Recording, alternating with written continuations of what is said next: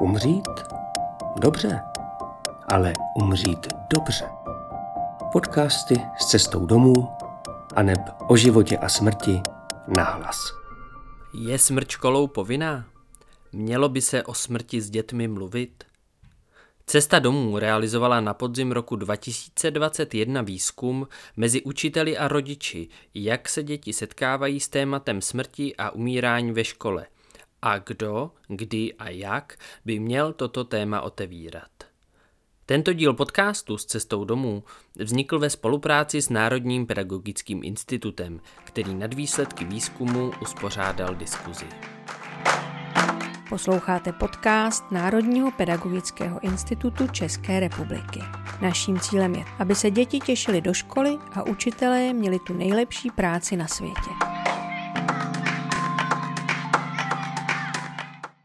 Debata Smrt školou povinná a neb jak mluvit s dětmi o ztrátě jejich blízkých.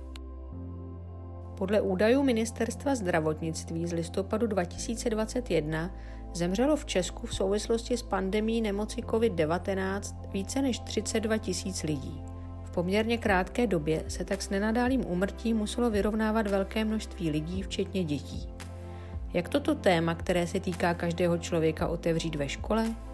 Jak podpořit děti, které ztratily někoho ze svých blízkých? Je smrt v naší společnosti tabu? O těchto a dalších tématech diskutovali Růd Šormová, ředitelka organizace Cesta domů, Tereza Gafna Váňová, učitelka židovské výchovy, občanské výchovy a angličtiny na Lauderových školách v Praze. Pořad moderuje Zuzana Hanáková, terapeutka, lektorka a koučka. Dobrý den z Národního pedagogického institutu v České republice. Já vás vítám na debatě na téma Je smrt školou povinná? A neb jak mluvit s dětmi o ztrátě jejich blízkých. Moje jméno je Zuzana Hanáková a budu vás dnešní debatou provázet. Proč toto téma? Eh, podle eh, údajů Ministerstva zdravotnictví zemřelo v České republice v souvislosti s pandemí COVID-19 přes 30 tisíc lidí. A tak téma smrti je možná teď víc aktuální než kdy dřív. A otázky, jak s dětmi o smrti mluvit, jak eh, s tímto tématem zacházet ve školách, mezi spolužáky, s pedagogy. Na tyto otázky nám budou odpovídat vzácní hosté, které tímto vítám. Ráda bych přivítala paní Rut Šormovou, ředitelku organizace Cesta domů, která poskytuje odbornou péči umírajícím a jejich blízkým. Dobrý den. Dobrý den, děkuji za pozvání. A také Terezu Gafnu Váňovou, paní učitelku na Lauderových školách v Praze. Dobrý den. Dobrý den. Tak já bych ráda dnešní téma otevřela takovou obecnější otázkou. Je podle vás uh, smrt pořád v České republice tabu? Paní Ruty si můžu poprosit. No určitě je a není to tak jenom v České republice, bych chtěla říct na začátek, ale eh, samozřejmě v různých kulturách je to různě. Eh, Cesta domů se vlastně už 20 let snaží o to, aby se to tabu zmenšovalo.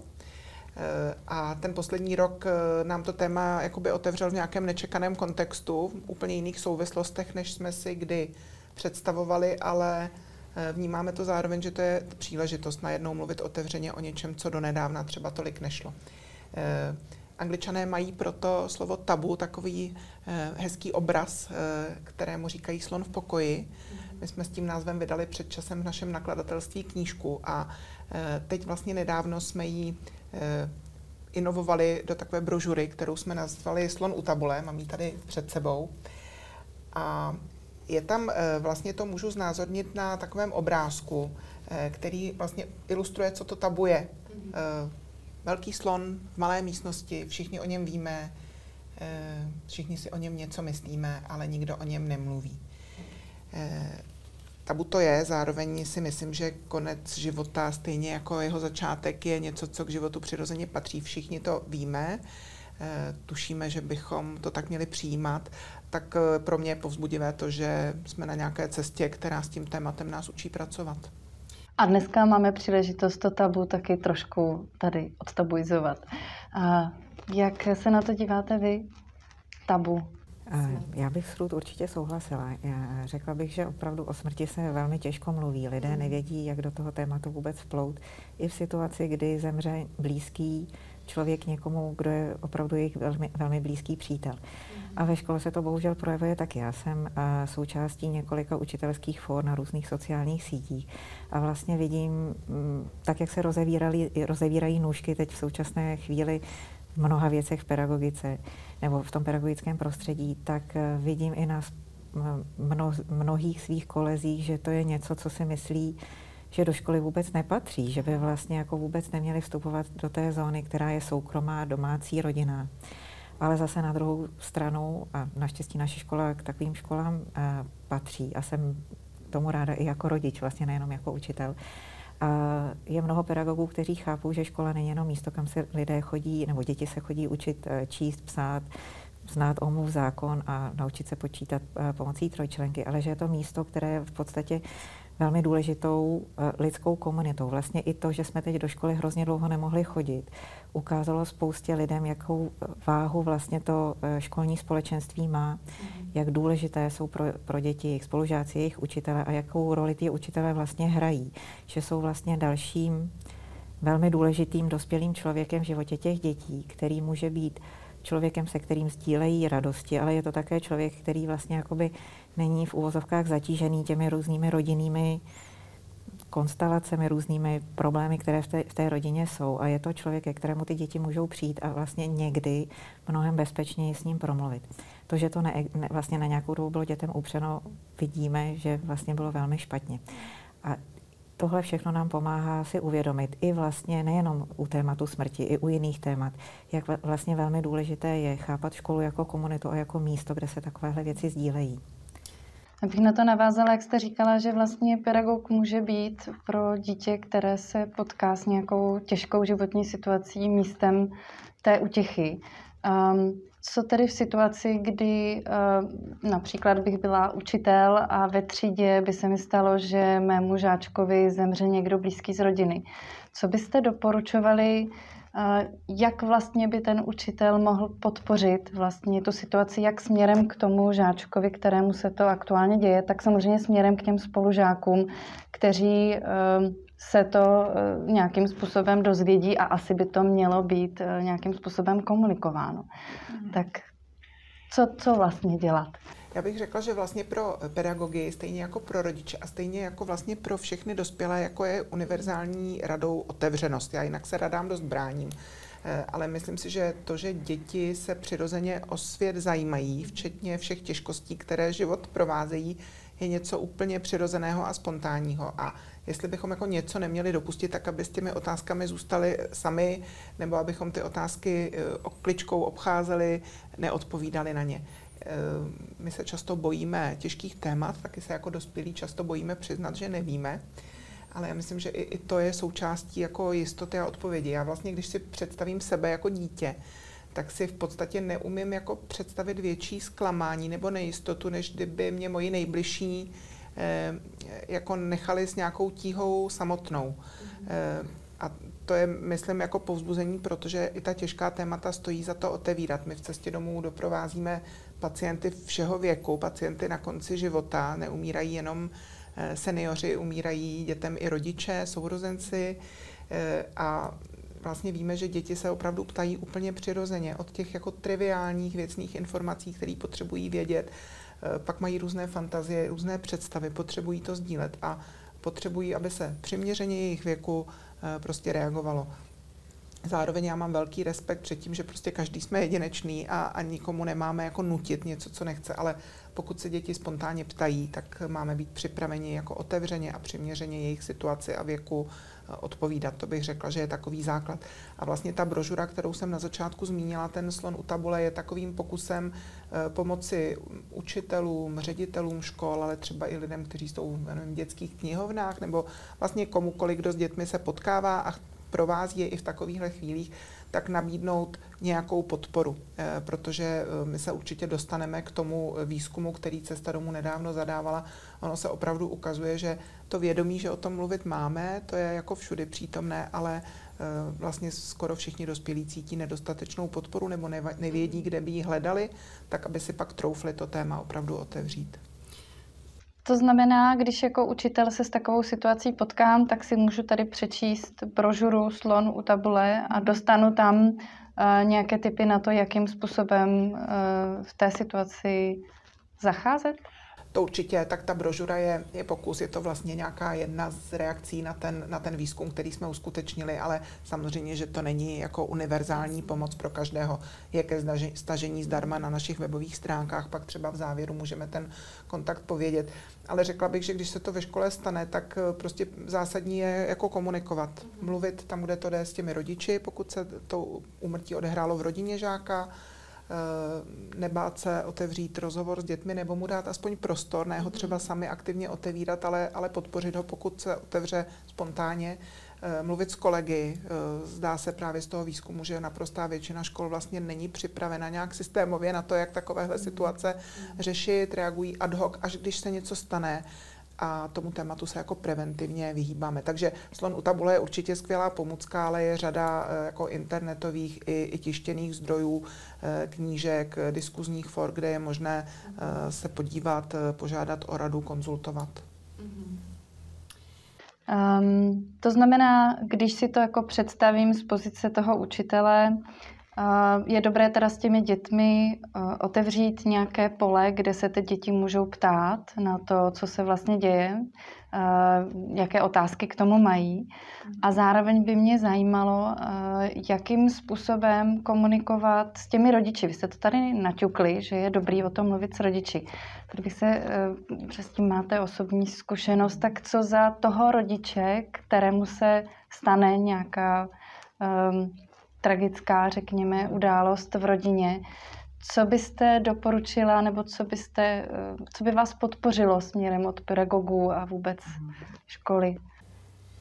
Já bych na to odpověděla asi v několika částech. Jednak myslím, že to, co řekla Ruth, je jako velmi přesné. To eh, bych mohla podepsat slovo za slovem. A možná bych ještě jako z té vaší otázky trošku uhnula a řekla bych, že to, co vlastně může ta škola udělat, je eh, vlastně připravit se na tu situaci ještě než nastane. Ne s tím vlastně, že by si říkala, určitě taky jako je dobrý mít krizový plán. Obecně se říká, že je dobrý mít plán na to, když zem, eh, jako co, co ta škola dělá, co jednotliví lidé v té škole dělají, když zemře někomu eh, rodič, co se stane, když te, v té škole zemře nějaký dospělý člověk jako pedagog a co dělat, když zem, zemře v té škole nějaké dítě. Mm-hmm. A to jsou tři podobné, ale různé situace a je dobré tady být připraven na tyhle ty tři věci. Ale to jsem tím nemyslela. Eh, já si myslím, že každá situace, a nemusí to být jenom smrt, ale může to být třeba nějaká nenadálá kritická událost, konec konců i událost eh, toho typu, jako je covid nebo třeba rozvod v rodině. Vždycky je dobré, když ta škola funguje nějakým komunitním způsobem, nebo když ne celá škola, tak alespoň ta třída. A myslím tím hlavně to, když ten třídní učitel zná osobně všechny rodiče, ví, jaké ty děti mají pří, e, další sourozence, a nebo třeba i ví, které děti se spolu víc kamarádí, kteří, kteří rodiče se spolu víc kamarádí. A když má představu téhle té sítě, tak se mu potom mnohem líp e, naviguje, když potřebuje vlastně zjistit, co to, co to dítě potřebuje. Když nastane taková situace, když zemře třeba rodič, což je případ, který se stal v naší rodině, když mi zemřel manžel, tak velmi často ten druhý rodič je taky paralizovaný tou bolestí, obzvlášť když je to třeba nenadálá smrt. A ne vždycky je ten rodič schopný komunikovat s tím, eh, s tím učitelem. Někdy jo, ale někdy ne. A proto je dobré, aby ten učitel věděl, kdo je nejlepší kamarádka té maminky. Jestli náhodou ta kamarádka nefunguje v té rodině v ten, v ten okamžik jako nějaký takový koordinátor pomoci, nebo jestli není tím nejbližším člověkem té mamince. A s ní to potom může třeba domlouvat líp než s tou maminkou. Ideální je, když má blízký vztah eh, ten učitel i k té mamince a ví, že třeba v ten okamžik ten člověk je otevřený a může komunikovat s ním. Takže jsem asi odpověděla tak trošku jakoby nesourodě, ale chci tím říct, že je vlastně hrozně důležité, aby v té škole fungovaly otevřené vztahy ještě dávno předtím, než se nějaká takováhle situace stane. A pak je to mnohem jednodušší. A zároveň je také velmi důležité, přesně to, co říkala Ruth, aby ta škola fungovala jako potvůrná síť, jako celá ta organizace. To znamená, já jako třídní učitel jsem teďka v situaci, že musím řešit umrtí v rodině mé vlastní třídě. A je dobré, když mám podporu třeba školního psychologa nebo speciálního pedagoga, ale zároveň i jiných učitelů, kteří v ideálním případě jsou moji kamarádi, se kterými můžu otevřeně, důvěrně si popovídat o tom, co si myslím, že je dobré, co je špatné. Můžu říct, nevím, potřebuju pomoc. A v takovémhle prostředí se potom mnohem lépe jakákoliv hmm. takováhle situace řeší.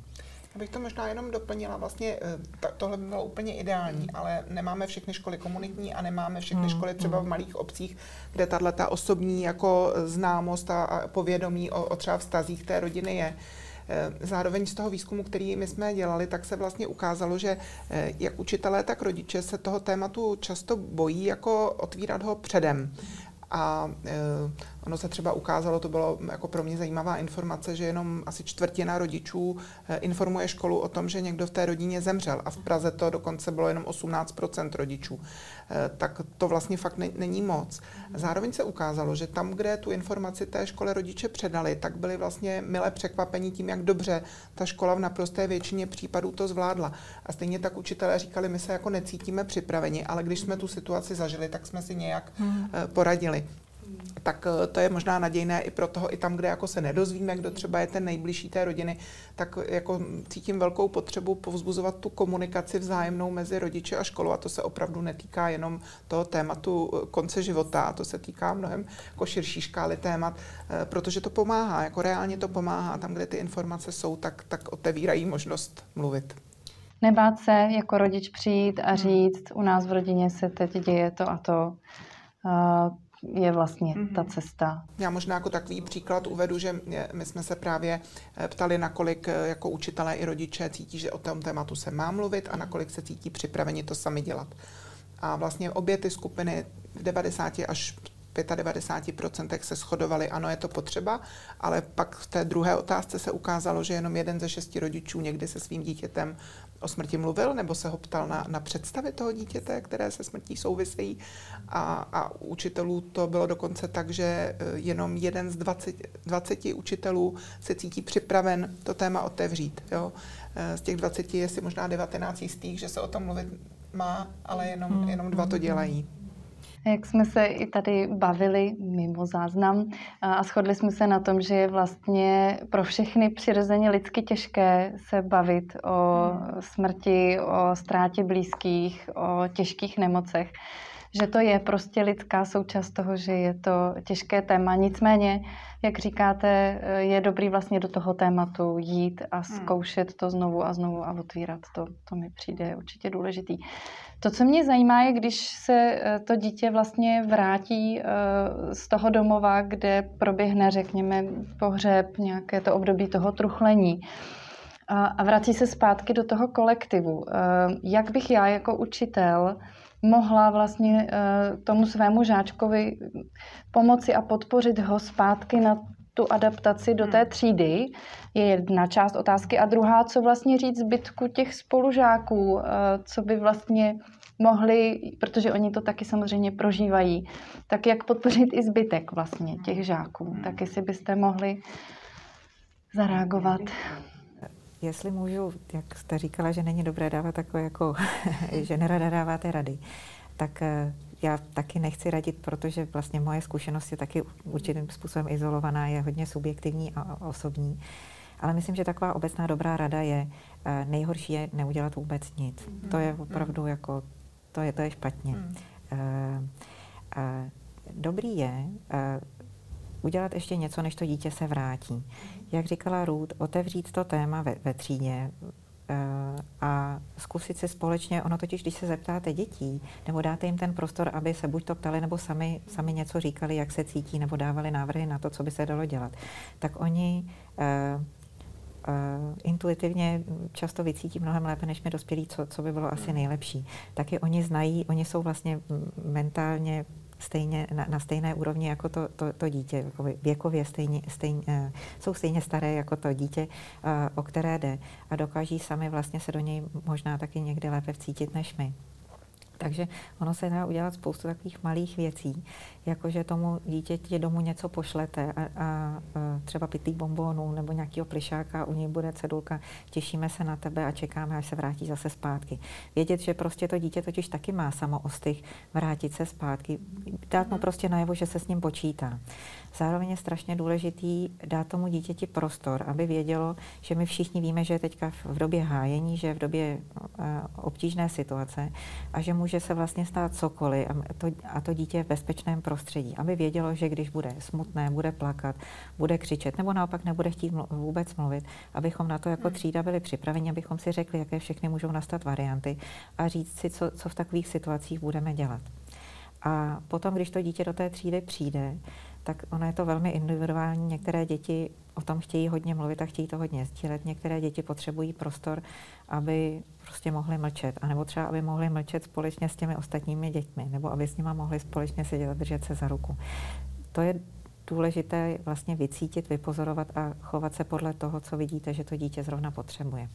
A jestli bych mohla dát přece jenom ještě jednu radu, tak bych řekla, že je hrozně důležité nenech, nenechat se zmást tím, že to dítě třeba řekne, že žádnou pomoc nepotřebuje nebo že je v pohodě, protože to většinou znamená, že nám jenom říká, pro mě je to teďka těžký vám nějak vysvětlit nebo říct, ale žádné dítě není v pohodě, když se, když se něco takového stane.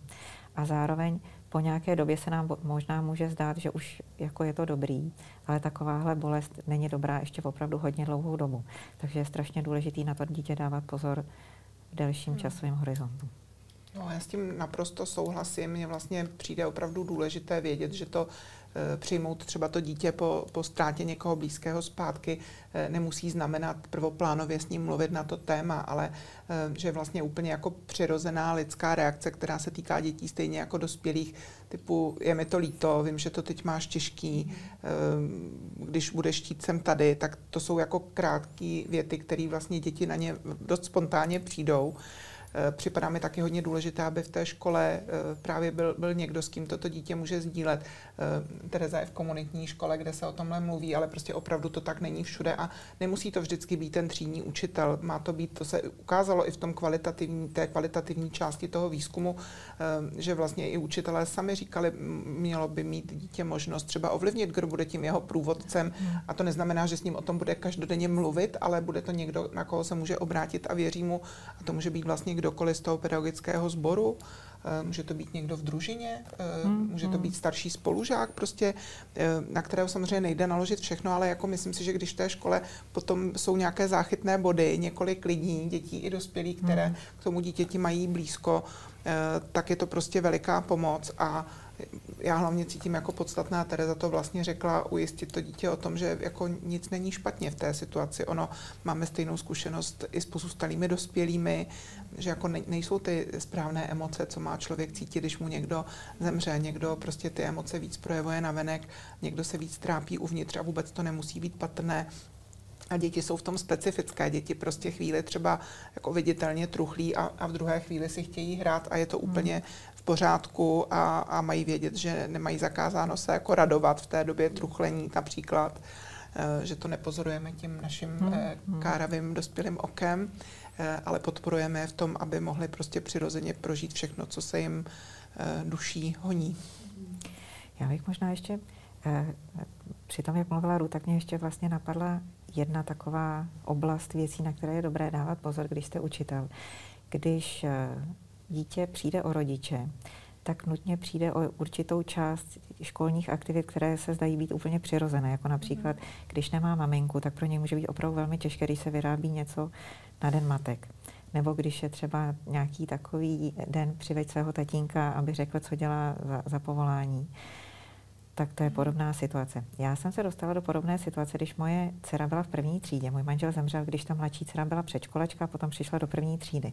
A oni, když se začali učit psát, tak jak děti píšou nejdřív takový ty jednoduchý slova táta, máma, tak oni měli v učebnici uh, cvičení, kde bylo napsáno, nebo měli jako obsat písmenka. Máma umí a pak to nakreslit a táta umí. A zase nakreslit, co umí ten táta. A naše paní učitelka, to do dneška na to jako opravdu s láskou vzpomínám, mi napsala domů a říkala, jenom bych ti chtěla říct, že tohle to je úkol, že to Rozárka teďka bude mít psát a e, rozmyslete si spolu, jestli tam chce napsat, co, co umí táta, anebo jestli chce napsat třeba o, o, třeba o své sestře nebo o svém, e, o svém dědečkovi. A my jsme to tenkrát s Rozárkou e, si spolu otevřeli a já jsem říkala, tak co tam chceš napsat? A ona tam ten, tenkrát napsala, táta umí a nakreslila tam manžela takhle na obláčku, jak jako pluje na nebi, že táta umí lítat. A mně to tenkrát přišlo hrozně dojemný a vlastně jako byl to takový strašně hezký moment, který jsme s tou dcerou měli. A mě opravdu dojelo a opravdu jsem to velmi ocenila, že ta učitelka na to myslela, že vlastně hmm. si uvědomila, že pro tu moji dceru to, by to mohlo být těžký. Nakonec to pro ní těžký nebylo, ale myslím, že i ten fakt, jako že, by, že jsme k tomu úkolu přistoupili společně jako s vědomím toho, že ta paní učitelka o nás ví, že tam nějaká bolest pořád ještě byla jako opravdu velmi uh, pro mě cená a jako emočně opravdu jako hluboká věc. Mě k tomu napadá otázka, jste, nebo bych zmínila, teda já si z toho beru, že mm, jako učitel eh, bych měla co nejméně vlastně hodnotit, co je správné a špatné z hlediska toho, jak bych dítě mělo prožívat smutnění a truchlení. Tady jsem si vzala z toho mm-hmm. tu informaci, že i když se dítě směje, tak je to v pořádku. Mm. Když se pláče, tak je, tak je to taky v pořádku.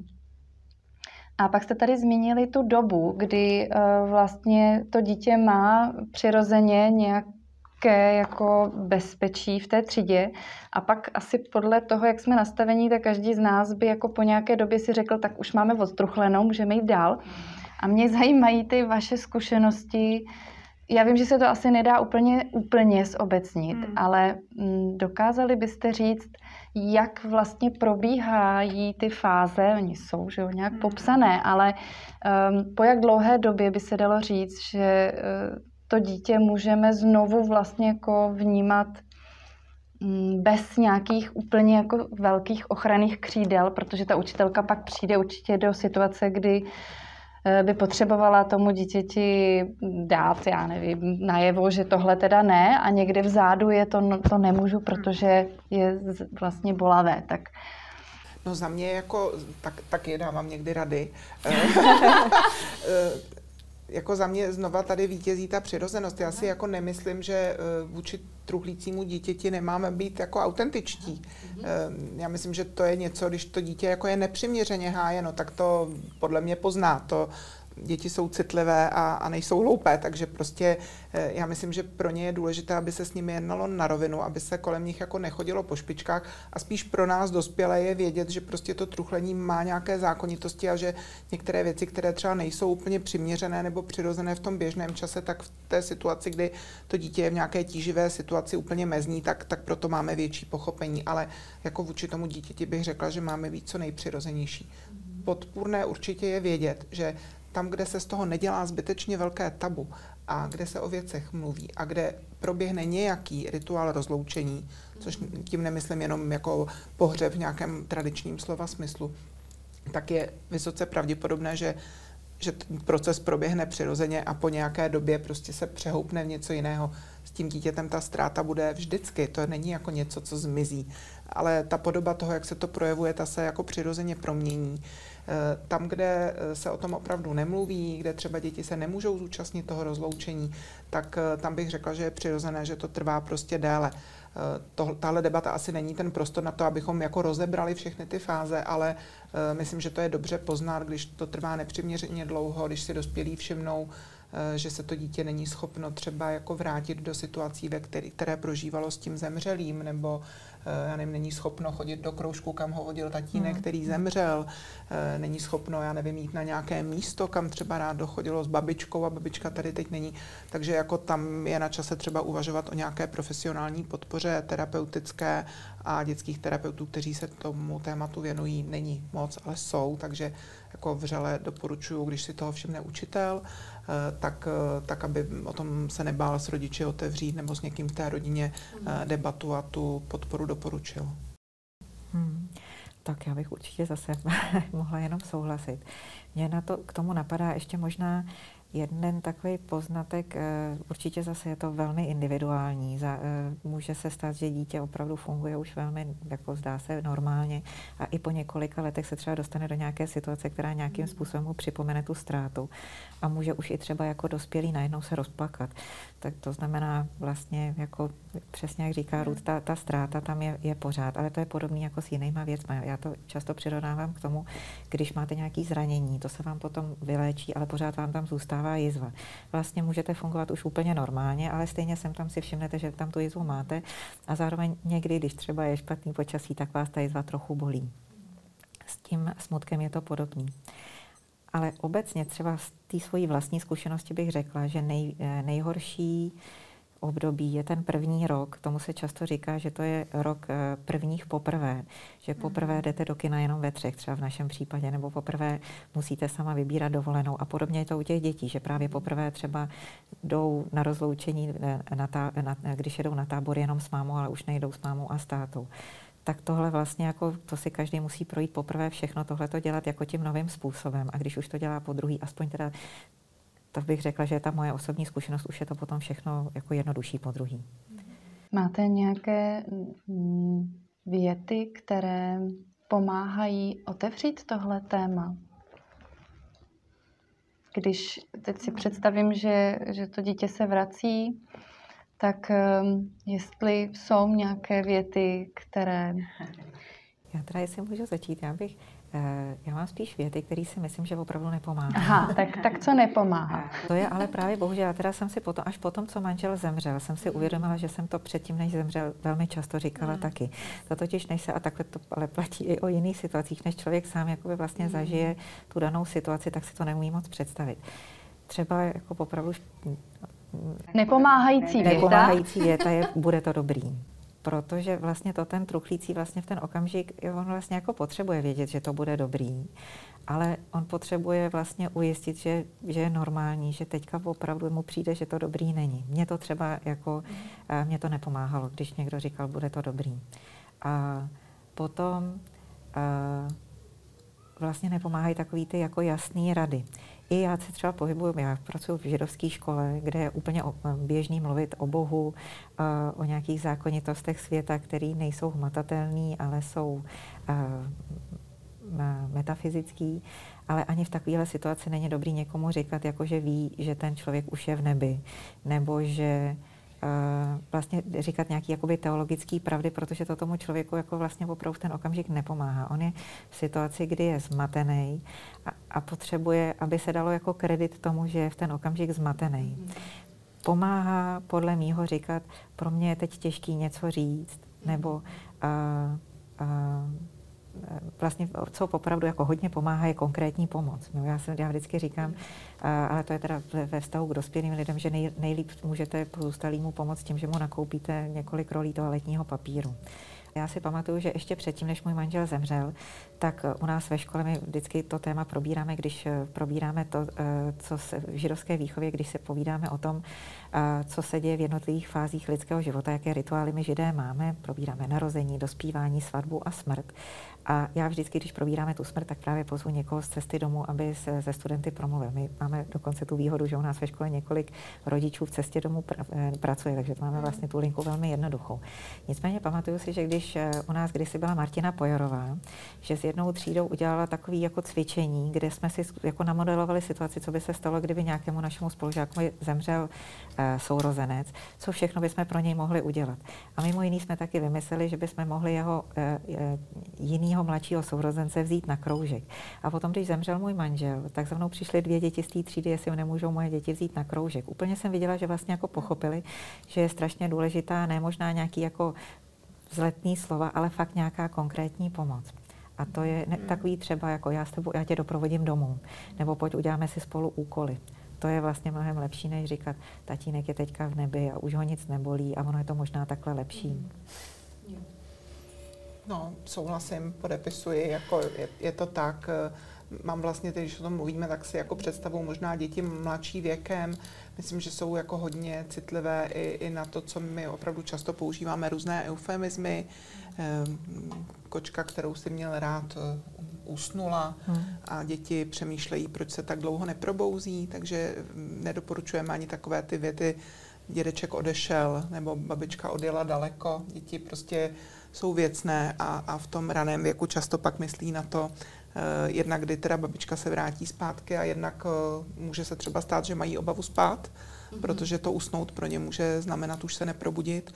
Takže být věcní, a my vlastně mluvíme o té situaci úmrtí tady v té debatě, jako když to úmrtí nastane, ale velmi často je to tak, že eh, ten někdo z té rodiny zemře jakoby očekávaně, protože tomu předchází nějaká dlouhá nemoc. Eh, a už to je teda období, které pro to dítě je velmi těžké. A tam bych jenom potvrdila to, co, to, co vy jste říkala, že eh, prostě nepomáhá říkat, babička se určitě uzdraví, ona nás ještě všechny hmm. přežije, však neboj. Je přirozené, že se dítě bojí, my nevíme, jak to dopadne a myslím si, že vlastně, co se jako osvědčuje, je prostě být autentický a v podstatě říct to co, to, co opravdu cítím a to z mýho pohledu v mnoha různých podobách je něco jako neumím si ani představit, co teď prožíváš, hmm. ale kdykoliv budeš potřebovat, tak jsem tady. Z nás to slyším, dát tam uh, ty, ty praktické věci, uh, hmm. koupit to, ale jak mě zaujalo, vzít e, toho, to, dě, to dítě sebou na kroužek, doprovodit ho ze školy, vlastně po těch praktických mhm. věcech víc nežli buď to zlehčovat, nebo hodnotit, jak by mhm. vlastně jsme tu smrt měli prožívat, nebo jak by měl prožívat ten druhý. A ještě bych řekla, že vlastně to tady trošku zaznělo, jako jak je hrozně důležité pracovat i s těmi ostatními dětmi, mm. jo, protože um, jako oni jsou svého druhu taky pozůstalí, jo, mm. v, jakoby v to, tom širším gardu, ale, ale je to tak a prožívají to velmi různě, nejenom ve vztahu k tomu spolužákovi, nebo to může být i jako pedagog, příbuzný pedagog, a kterému někdo zemře, mm. prostě ve vztahu k tomu konkrétnímu člověku, ale jako e, já sama vím, když doprovázíme třeba v cestě domů e, některé lidi na konci života, života, tak když jsou to lidé třeba ve věk, ročník jako moje děti, no tak mi to rezonuje samozřejmě víc než některé jiné mm. situace. A tohle, ta třída, to je prostě mnohovrstevná skupina a každému tomu dítěti to může něco evokovat, tak aby i ty děti měly tu jistotu, eh, že na to myslíme a že pokud eh, je tam něco pro něco je zvlášť těžké a třeba by o tom potřebovali mluvit eh, sami, takže mají tu možnost a vědí, na koho se obrátit.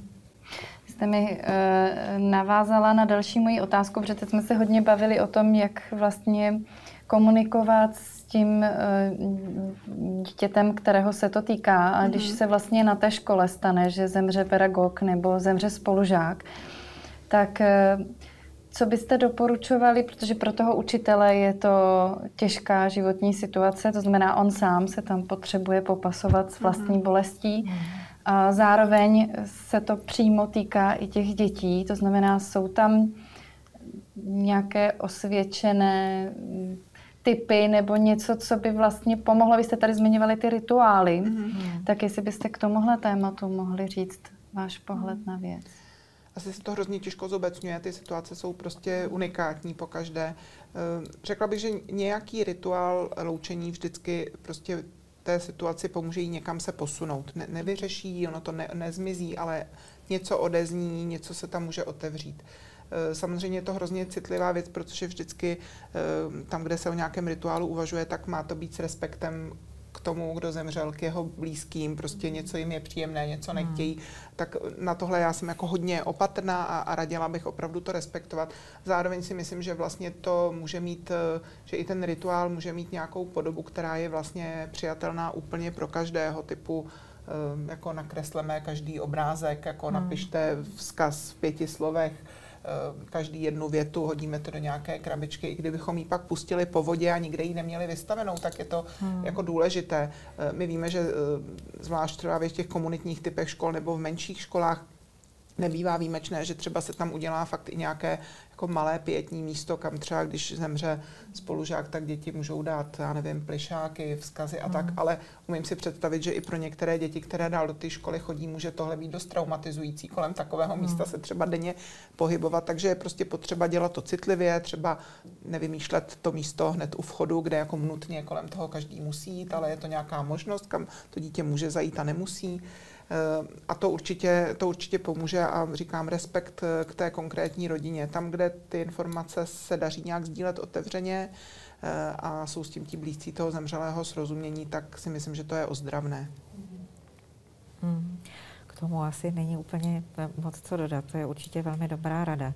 Mně taky ještě napadá, že vlastně v takovýchhle situacích ne, nemusí, ne, kromě toho, že se vytvoří nějaké takové místo nebo se udělá nějaký rituál, který potom ty děti provází, Eh, není špatný nápad udělat něco, co ten člověk, který zemřel, měl rád. Jako například, když to byl člověk, který sám třeba pomáhal jiným, tak je dobré, když ty děti udělají něco takového, co on dělal rád, jakoby v jeho jméně. Že protože paní učitelka chodila a sázela stromky, tak my teď půjdeme a v její jméně zasadíme někde nějaký strom. Nebo hmm. byl to člověk, který rád tančil, tak třeba vybereme peníze a podpoříme nějaký místní balet. Ono někdy taková ta jako situa- eh, ten, ta mm, reakce v nějaké jako konkrétní činnosti, že můžeme jako něco fyzicky dělat, je, je ozdravná a hodně hmm. to pomáhá.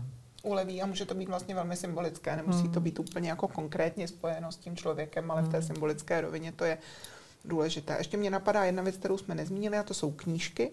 Hmm. Myslím si, že je prostě spousta knížek, které to téma uh, otevírají ne třeba prvoplánově, ale s nějak, nějakém přesahu a že sdílet ten příběh eh, v knížce, společně číst, společně o tom příběhu mluvit, s dětmi kreslit, eh, jako vytvořit ten přesah, eh, že to může být pro, vlastně pro řadu pedagogů schudnější, než třeba mluvit o té konkrétní situaci, ale zároveň to těm dětem umožňuje prostě pozdílet to, co s, tou, s tím konkrétním člověkem mají spojené z toho, co říkáte, mi zase vyplývá vlastně udělat nějakou akci, nenechat vlastně eh, to jenom v tom vnitřním světě, ale vlastně mít tu možnost nějakým způsobem, nějakým gestem, slovem, činem se vlastně k tomu spolu účastnit a tím vlastně jako udělat nějaký krok k tomu uzavření. Um, proč je to tak důležité dělat ty rituály a vlastně mít tam nějaký ten krok. Vy jste odborník, vy to určitě řeknete dobře, tak já využiju toho, že jsem se čapla slova jako první, že já to řeknu humpolácky. A nikdo se nikdy nediví, proč se slaví narozeniny každý rok. Že si by člověk řekl, tak se narodil, tak už jako jsme si to řekli, že jo? tak proč jako po 25. si to máme znova říkat. A všechno, co je v našem, rodin, eh, v našem životě nějakým způsobem takhle přelomové, je spojeno se strašnou spoustou emocí. A my ty emoce potřebujeme dostat ven.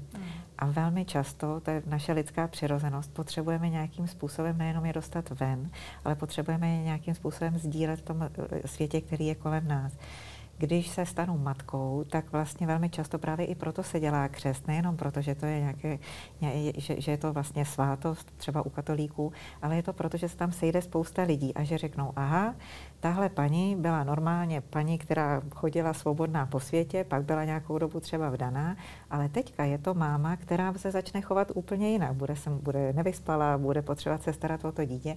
A my všichni tady jsme teďka proto, aby jsme si to vlastně jako společně uvědomili, že teďka se stalo něco nového. A teďka my, jako říkáme, my to víme, teď seš máma a budeme jako s tím teďka dál pracovat. Podobně je to hrozně důležitý u té smrti. My potřebujeme vlastně jednak ty emoce nějakým způsobem jako prožít. Potřebujeme je provětrat, vyventilovat, potřebujeme se s tím nějakým způsobem vyrovnat. A k tomu nám právě jako pomáhají právě všechny tyhle ty rituály. Je to hrozně důležité to nějakým způsobem označit. Když to neuděláme, vždycky se nám to vrátí. A je to i u veselých, šťastných situací eh, v našem životě, i u těch smutných. Je to, je to hmm. přirozené, je to velmi nutné a je zjevné, že ve všech kulturách, ve všech náboženstvích všechny tyhle ty okamžiky jsou spojeny s nějakým rituálem. A není to náhoda. My to jako lidé opravdu potřebujeme, vychází to z naší přirozenosti. Jenom my v našem moderním světě si myslíme, že když to neuděláme, tak jako to tam nebude. Ale je to právě ten slon v té místnosti, on tam je, jenom my děláme, že tam není.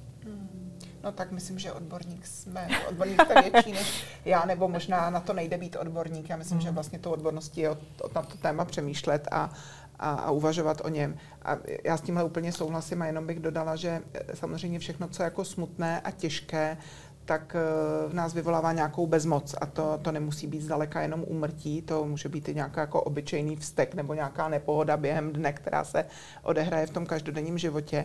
A samozřejmě jsou, jsou lidé, kterým stačí, nebo v uvozovkách stačí prostě jejich cesta je lehnout si do mechu a dívat se do nebe a přemýšlet si o svém, ale vlastně je dost běžná ta zkušenost, že eh, já nevím, ženy by možná často řekly, že když mají vztek, tak něco uklidějí, co dlouho odkládali, třeba jako dělat něco, eh, konkrétního prostě pomáhá, protože člověk opravdu dostane ty emoce ven a děti to mají prostě podobně. Já myslím, že neudělat nic vlastně znamená je v té bezmoci zanechat. Někdo si s ní poradí, protože si nějaký ten svůj rituál jako osobní stejně hmm. najde, eh, ale někdo k tomu potřebuje nějakou podporu zvenku. Ještě mám jeden takový úplně jako praktický dotaz v momentě, kdy se já jako učitel dozvím, že v té třídě došlo k, k události ztráty někoho blízkého a, a je to nebo zemře nějaký spolužák nebo učitel, tak jak byste v tu danou situaci mm, z vašich zkušeností, co vlastně jako dělat a co nedělat? protože to se opravdu může stát v 9 hodin ráno, vyučuju a zavolej mě do zborovny, zavolali nám rodiče, že tady prostě zemřel, tak vlastně e, co s tím dál? Jak vlastně by měl vypadat ten postup mhm. toho prvního setkání se s touhle informací? No, e, řekla bych, že určitě je, je dobré si to trochu rozmyslet. To je první věc, nejednat pod vlivem té první emoce hned. Takže dát si Zároveň, čas. Za trochu času si určitě dát. Zároveň si umím představit, že jsou situace, kdy to vlastně moc nejde, nebo toho času prostě moc není a je potřeba reagovat hned. Eh, a tady možná se jako vrátím obloukem k tomu, co, co vy jste, Terezo, říkala. Eh, jako nejhorší je nedělat nic. Je prostě potřeba udělat něco. Jako, eh, já jsem samozřejmě ovlivněná tou svou jako pracovní zkušeností, protože se v cestě domů s tou konečností opravdu jako potkáváme doslova každý den, někdy i několikrát za den. Ehm, jako já si vlastně neumím moc představit situaci, kdy ta otevřenost jako uškodí. Mm-hmm. Když je citlivá, tak vlastně vždycky pomůže. Možná eh, otevře jako hra s emocím, možná spustí pláč, ale jako může to ven. A to já si myslím, že je v zásadě jako moc dobré. Přijde mi skvěle, když v té škole je někdo, kdo se kdo o tom tématu dlouhodobě přemýšlí právě i preventivně a když se taková situace stane, tak si ho ten třeba třídní učitel může trošku vzít na pomoc. Když je to interně hmm. možné, tak je to skvělé.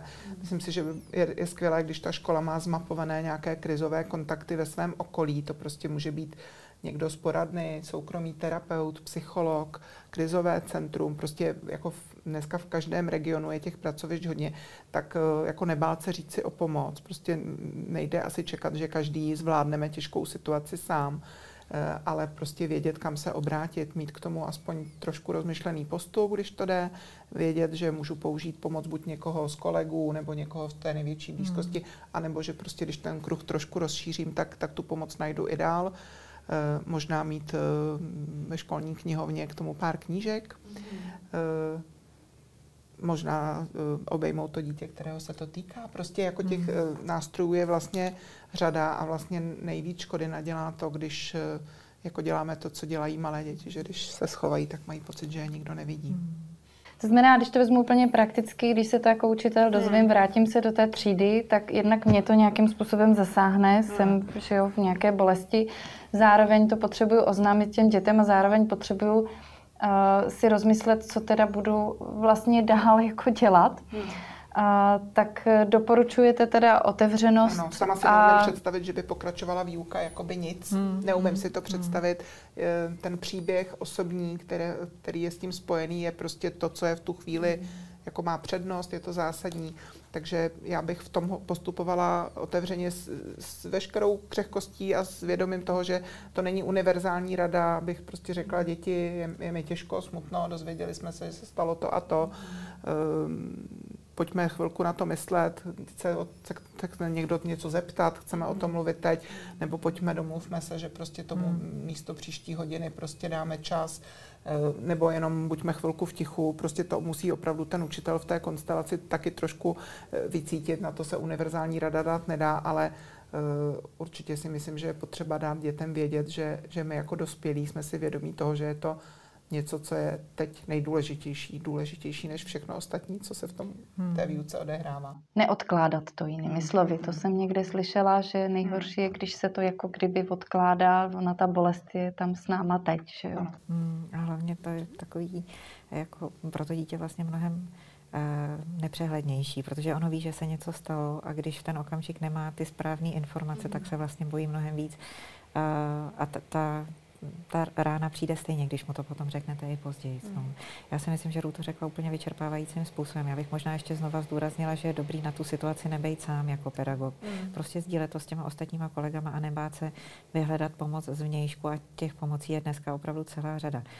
Stránky cesty domů a její informační mm. centrum je velký, velmi dobrý zdroj. Ta nová publikace Slon u tabule je velmi jednoduchý a velmi návodný uh, zdroj, který vlastně, i když člověk v takové krizové situaci vyhledá jakoby jenom, jenom takhle rychle, tak je tam několik dobrých nápadů, které může použít hned. Jsou i organizace, které se nespecializují vy, vyloženě na umírání, ale vždycky existuje třeba linka bezpečí, mm. která má uh, i svoji podlinku pro pedagogy a rodiče, kde sedí lidé, kteří dokáží v takovéhle situaci pomoct, nebo dokáží odkázat někam jinam na profesionální pomoc, která může tomu pedagogovi pomoct.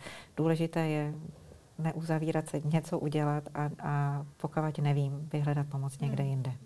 No a my samozřejmě pak pedagogům, kteří, které to téma zajímá a chtějí s ním pracovat, tak, tak nabízíme různé publikace ke stažení, mnoho publikací tištěných ke koupi, e, možnost nějakých konzultací, e, připravujeme nějaké vzdělávání právě pro ty pedagogy, kteří opravdu jako mají zájem a chtějí se tomu věnovat. A já si jako nemyslím, že to musí být v každé škole všichni. Že opravdu, kdyby se podařilo, aby v každé škole byl aspoň někdo, kdo prostě mm. o tom tématu víc ví, eh, ví, jaká je dostupná literatura, ví, kde tu podporu hledat, takže by to bylo skvělé. Kdyby se nám ještě podařilo dostat to téma třeba do portfolia vzdělávání budoucích učitelů, tak by to bylo ještě o velký kus lepší. Co je ta bariéra? Proč, proč vlastně, jako obecně mluvíme o tom, otevřenost, mluvit, sdílet a tak dále a přesto v těch školách to ještě není tak, jak bychom si možná představovali. A na začátku jsme se tady o tom bavili, že vlastně je tam nějaká bariéra přirozeně lidské to bolavé. Co z vašich zkušeností jsou ty bariéry? Proč vlastně to téma je pořád vlastně takhle?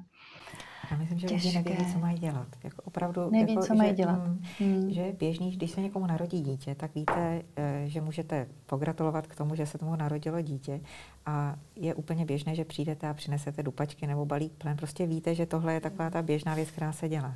Když někdo zemře, tak většinou jako vlastně nevíme, co je ten správný postup, jako je nemáme ten checklist, co by se teďka mělo udělat. V tomhle má třeba opravdu velkou výhodu židovská tradice, která má úplně jakoby jasný postup, co se má dělat, když někomu eh, z vašich blízkých někdo zemře.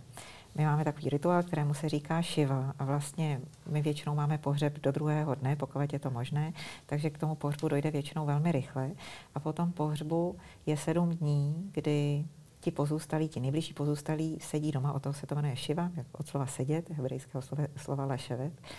A ty lidé sedí doma a vlastně očekává se, že, že známí budou přicházet do toho domu, budou sedět s těma ostatníma a sdílet vzpomínky na toho zemřelého a že přijdou a o ty pozůstalé se postarají.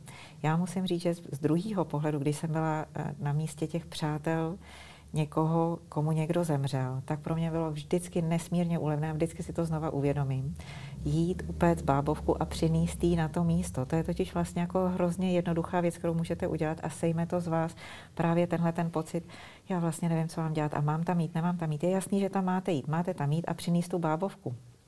A to je velká pomoc. A v naší společnosti bohužel takovýhle jako manuál není. Já neříkám, že tohle je nějaký jako ideální model, ale třeba pro mě to funguje skvěle. Prostě vím, co mám udělat. Kdyby jsme měli v naší společnosti zažitý nějaký vlastně jako obecný postup, co máme říkat, kam máme chodit a co máme dělat. Mnoha lidem by to pomohlo. Podle mého ta bariéra je to, že opravdu lidi nevědí, co mají dělat. A bojí se, aby něco neudělali špatně. Hmm. No, myslím si v podstatě to samé, doplním to o to nabízet co nejvíc druhů podpory eh, každému, kdo jako je kolem té situace, to nemusí být jenom ten samotný nejbližší.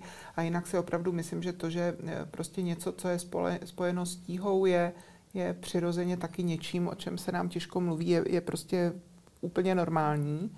Eh, toho bych se prostě ne, nebála. Eh, myslím, že i ta nejistota z toho, co povědět, jak se tvářit, eh, tak prostě k té situaci patří. Ale vlastně se ukazuje, že vždycky, když se tomuhle člověk nepodá, tím, že upeče bábovku, uvaří polívku, podá ruku nebo jenom prostě pošle SMS-ku, jsem tady, kdyby něco, tak, tak vlastně každá tahle drobnost jako uleví a, a pomáhá. A jinak prostě ono to je neznámá situace, že jo, i, i pro toho, kdo se v ní sám ocitl jako ten pozůstalý. Prostě když eh, vážně onemocníte nebo nebo vám řeknou, že jako prognoza vašeho onemocnění je jako nepříznivá, máte před sebou krátký čas, tak eh, to, někdo to přirovnává k takový jako Robinson na ostrově, prostě tam jste ještě nikdy nebyli v téhle situaci a, a taky se v ní už nikdy po druhé jako neocitnete a je jako hrozně těžké najít nějaké nitky, které vás s tím, co znáte, dál budou pojit. Hmm. A každá ta jednotlivá jako nitečka, která to je, která může být spojená s nějakým vztahem, s nějakým zážitkem, s něčím, co jste jako rádi dělali i před nemocí nebo před, nebo před tím, než někdo zemřel, tak, tak prostě vám pomůže, protože vám jako dá nějakou v uvozovkách naději, eh, která svědčí o tom, že prostě váš život, i když už nikdy nebude stejný, tak, tak to základní pojivo se nestratí a můžete se o něj opírat. K tomu, jak jste povídali, mě napadalo, že uh, ta bariéra může být opravdu často, vlastně nevím, co mám dělat, nechci zranit, chci pomoct a nevím jak a máme někdy tendenci to vlastně jako vymýšlet za ty lidi. A uh, že se vlastně možná osvědčuje lidsky přirozeně přijít a říct, co potřebuješ. Uh-huh v té situaci teď. Eh, jo, že vlastně nevymýšlet to za ty druhé, protože prostě je to situace, na kterou nemáme ten manuál a taky ji nezažíváme eh, každý den, takže se zeptat. No, já teda, jestli můžu, já bych řekla, že tohle je vlastně taky docela jako přitěžující to ptaní. A, a, a popisuje to hodně pozůstalý, že vlastně, a, totiž když je člověk takhle jako, když se stane pozůstalým, tak on má dost práce sám se sebou. Vlastně to, že se ráno oblíkne, udělá si čaj a třeba odvede děti do, do, do školy, je taková jako fakt velký výkon, jako obzvlášť v těch prvních dnech. A člověk má fakt obtíže normálně fungovat v úplně bazálních situacích. Když k němu přijde nějaký kamarád a řekne, až něco budeš potřebovat, tak mi, tak mi zavolej. Hmm. To je vlastně nepřekonatelný úkol pro pozůstalýho. To znamená, já se vrátím zpátky k těm rolím toaletního papíru. Neptejte se, co ten člověk potřebuje a kupte opravdu balík toaletního papíru, nebo přineste teplý jídlo, nebo vyvenčete psa, anebo vyluxujte tam, jo? vyneste odpadky. To je mnohem účelnější hmm. pomoc. Já si třeba pamatuju, že když já jsem ovdověla, tak několik eh, jako dobrých lidí, mých kamarádů ze zahraničí mi poslalo něco poštou. A já byla zima, když můj manžel zemřel, nebo jako pozdní podzim. A jak jsem musela s těma dětma, s tím, jako jak mi bylo jako fyzicky vlastně nedobře, byla jsem v tom kabátě, teď jsem musela na tu poštu, kde byly dlouhé fronty, já jsem musela vystát uh, tu frontu, tak už vlastně i jenom to, že jsem musela jít na tu poštu v takovéhle těžké situaci, byl, byla pro mě jako nesmírná zátěž. Takže ono se jakoby může stát, že vy, vy máte jako dobrý, dobrou myšlenku, a že něco takového jako, buď to vymyslíte něco takhle složitýho, anebo že prostě toho člověka zatížíte hmm. tím, že on se jako musí vymyslet, jak byste mu mohli pomoct, že to je prostě jako velmi těžké. Hmm. Dobrá je prostě konkrétní účelná pomoc. Ono, když to jídlo uvaříte, on ho potom nesní, ono to zase tak jako hrozný není. Jo. Ale on ví, že jste tam přišli a, a, a to jídlo hmm. tam nechali a to samo o sobě pomáhá. A udržuje to taky ten kontakt, který je důležitý. Eh, my jako to, to, to víme, a to vím teda i z osobní zkušenosti, když jsem někoho jako ze svých blízkých měla jako pozůstalý po nějaký tragický nehodě, že jako přirozeně ten zájem prostě po nějakém čase trochu opadá, vy máte hmm. rozpaky, na co se pořád mám ptát, budeme se pořád jako vracet k tomu, co se stalo. Eh, a když prostě je v tom aktivní to okolí a ne, nevyžaduje tu přímou aktivitu od toho, kdo nejvíc truchlí, tak si myslím, že to je velká pomoc a že k tomu pomáhá, když se jako udrží ta síť, takže mě vlastně přijde lepší, než se ptát eh, jako citlivě eh, se dívat mm-hmm. a mluvit třeba s nějakou sítí prostě pár blízkých lidí o tom, co ještě bychom mohli, protože jako vy můžete, já nevím, toho pozůstalého někam pozvat, ale on nemusí chtít a on by měl vědět, že má naprostou mm. svobodu říct, že se mu nechce. Uh, jo, někdy to jako vidíme i, v cestě domů, že prostě v tom prvním období je ten kontakt skoro zahlcující pro ty mhm. pozůstalé, mm. protože mhm. jako uh, ona je ta bábovka skvělá, ale když je takových potom jako v uvozovkách jako deset denně, tak prostě nastane nějaká chvíle, kdy jako třeba on to tomu nejbližšímu někdy i ten pozůstalý řekne, já bych jako potřeboval být chvíli sám nebo chvíli sama eh, a potřebuju si tady plakat. A, ne, a je to prostě v pořádku. Tak jako abychom tuhle citlivost si zkusili zachovat a to je hrozně těžké, když jsme na to sami, takže zase bych řekla, že k tomu pomáhá, když prostě i, i jako v té roli toho podpůrce člověk nezůstane sám. A to je ve škole, doma, v přátelském mm. okruhu, eh, prostě když je pár kamarádů, kteří z toho pozůstalého jako provázejí, tak o tom můžou spolu mluvit a trochu tu pozornost podělit a, a nebo třeba jeden druhého upozornit, hele, to už je možná moc. Eh, teď prostě možná máme nechat průchod tomu jako otevřenému smutnění, které taky k tomu patří eh, a jenom jako v tom nenechat dlouho. Ještě by mě zajímalo, jestli se ty bariéry, o kterých jsme tady teď mluvili, nějakým způsobem odrazily ve výzkumu, který uh, vlastně probíhal. Tak já myslím, že z toho výzkumu, který jsme teď nedávno uh, jako zadali, tak vyplynuly takové vlastně tři hlavní. Jo. Jedna věc je nějaká vlastní nejistota eh, a nepřipravenost. Ono, eh, často to ti učitelé formulovali zjednoduším, abych víc neublížil, než pomůžu. Taková prostě nejistota, jak s tím tématem vůbec zacházet a jak se dotknout emocí dětí. To bych řekla, že je jedna velká bariéra. Eh, druhá velká bariéra je eh, to, že eh, to téma lidského konce je jako přesahové, nevím, jak lépe bych to řekla, a prostě dotýká se samozřejmě toho, co bude dál a našich představ o tom, co, co ta smrt vlastně znamená. A to může být různé nejen v rozmanitých jako kulturách a náboženských tradicích, ale v různých rodinách, společenstvích, komunitách a může to být taky hodně individuální. A ukazuje se, že eh, vlastně eh, ten výzkum v jedné té části té odpovědi ukázal, že eh, učitelé mají obavu, že když to téma budou příliš otevírat, že by se mohli dotknout třeba představ, co bude po smrti, jak to právě vidí různá náboženství, Eh, s jakými představami je ta konečnost spojená a že se obávají, že by to rodiče mohli vnímat jako nekorektní, že zasahují do nějaké privátní eh, sféry, eh, která jim už jako nenáleží. A stejně tak rodiče, když měli říct, co vlastně nejvíc od školy očekávají, co by v souvislosti s tím tématem se mělo ve škole otevřít, tak vymenovali řadu nebo měli možnost vybrat z řady jako pod témat, eh, aby děti uměly dobře komunikovat, aby se uměli vyrovnat třeba s tím, že jsou rozmanité, takže mají vedle sebe někoho s postižením, někoho nemocného, někoho umírajícího. Toho tam bylo spousta, ale pak eh, tam bylo právě téma jestli taky čekají, že právě třeba se ve škole děti dozvědí, jak různé kulturní e, tradice a náboženské tradice se ke smrti vztahují. A tam bylo vidět najednou jako velký skok, tam opravdu ta opatrnost byla, byla veliká. Tak jo, eh, já mám na závěr otázku, která je jednoduchá, ale zároveň je vlastně složitá. Eh, co pro vás znamená smrt? Jak vy pojímáte tohleto téma? Pojďme to ať už, když už se tady celý, celou dobu vlastně o tom tématu bavíme, tak jak, jaký vy máte ke smrti vztah, co pro vás je smrt? No, pro mě je to především velké tajemství. A vlastně moc nevím, čím bych to měla dál rozvinout. Asi ničím. Je to pro mě velké tajemství. To je moc krásná odpověď. A první, co mě napadlo, když jste se zeptala, tak bylo říct, že to je přirozená součást života. Já teda musím říct, že uh, snažím vlastně, eh, eh, moje osobní zkušenost hodně pomohla vlastně u, jako upevnění toho přesvědčení, že smrt je přirozenou součástí života a je dobře k ní tak přistupovat, aby člověk dokázal s tou smrtí v klidu žít. Zároveň pro mě je smrt takovou velkou jako učitelkou. Myslím, že ta moje konkrétní situace a brzká smrt mého manžela opravdu mi byla jakoby obrovskou le- lekcí a myslím, že ve, skr- ve skrze pozitivní.